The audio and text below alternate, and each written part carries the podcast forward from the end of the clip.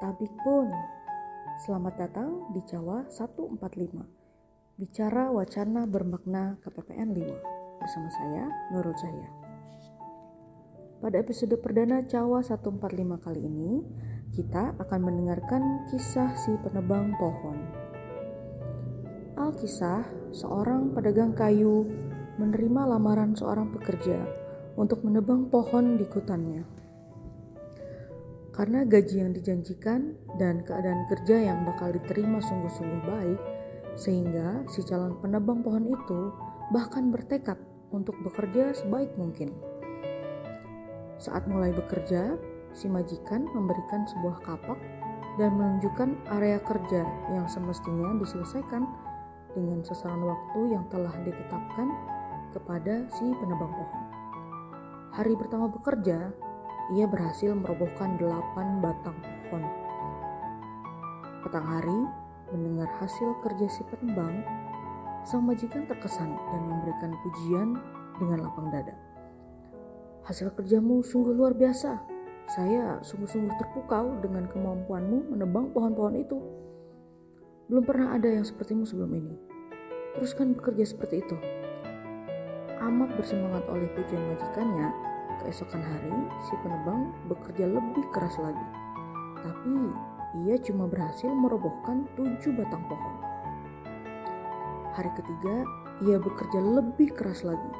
Tapi kesudahannya tetap tidak memuaskan bahkan mengecewakan. Semakin bertambahnya hari, semakin sedikit pohon yang berhasil dirobohkan. Sepertinya aku telah kehilangan kecakapan dan kekuatanku Bagaimana aku dapat mempertanggungjawabkan hasil kerjaku kepada majikan? Pikir penebang pohon merasa malu dan putus asa. Dengan kepala tertunduk, ia menghadap ke sang majikan, meminta maaf atas hasil kerja yang kurang memadai dan mengeluh tak paham apa yang telah terjadi. Sang majikan menyimak dan bertanya kepadanya, "Kapan terakhir kamu mengasah kapak?" "Mengasah kapak?" Saya tidak punya waktu untuk itu. Saya sungguh-sungguh sibuk setiap hari menebang pohon dari pagi hingga sore dengan sekuat energi, kata si penebang. Nah, di sinilah masalahnya. Ingat, hari pertama kamu kerja dengan kapak baru dan terasah, maka kamu dapat menebang pohon dengan hasil yang luar biasa.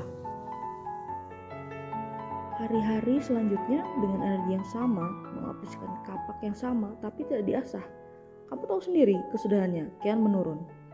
Maka sesibuk apa saja kamu semestinya menyempatkan waktu untuk mengasah kapakmu agar setiap hari bekerja dengan energi yang sama dengan hasil yang optimal.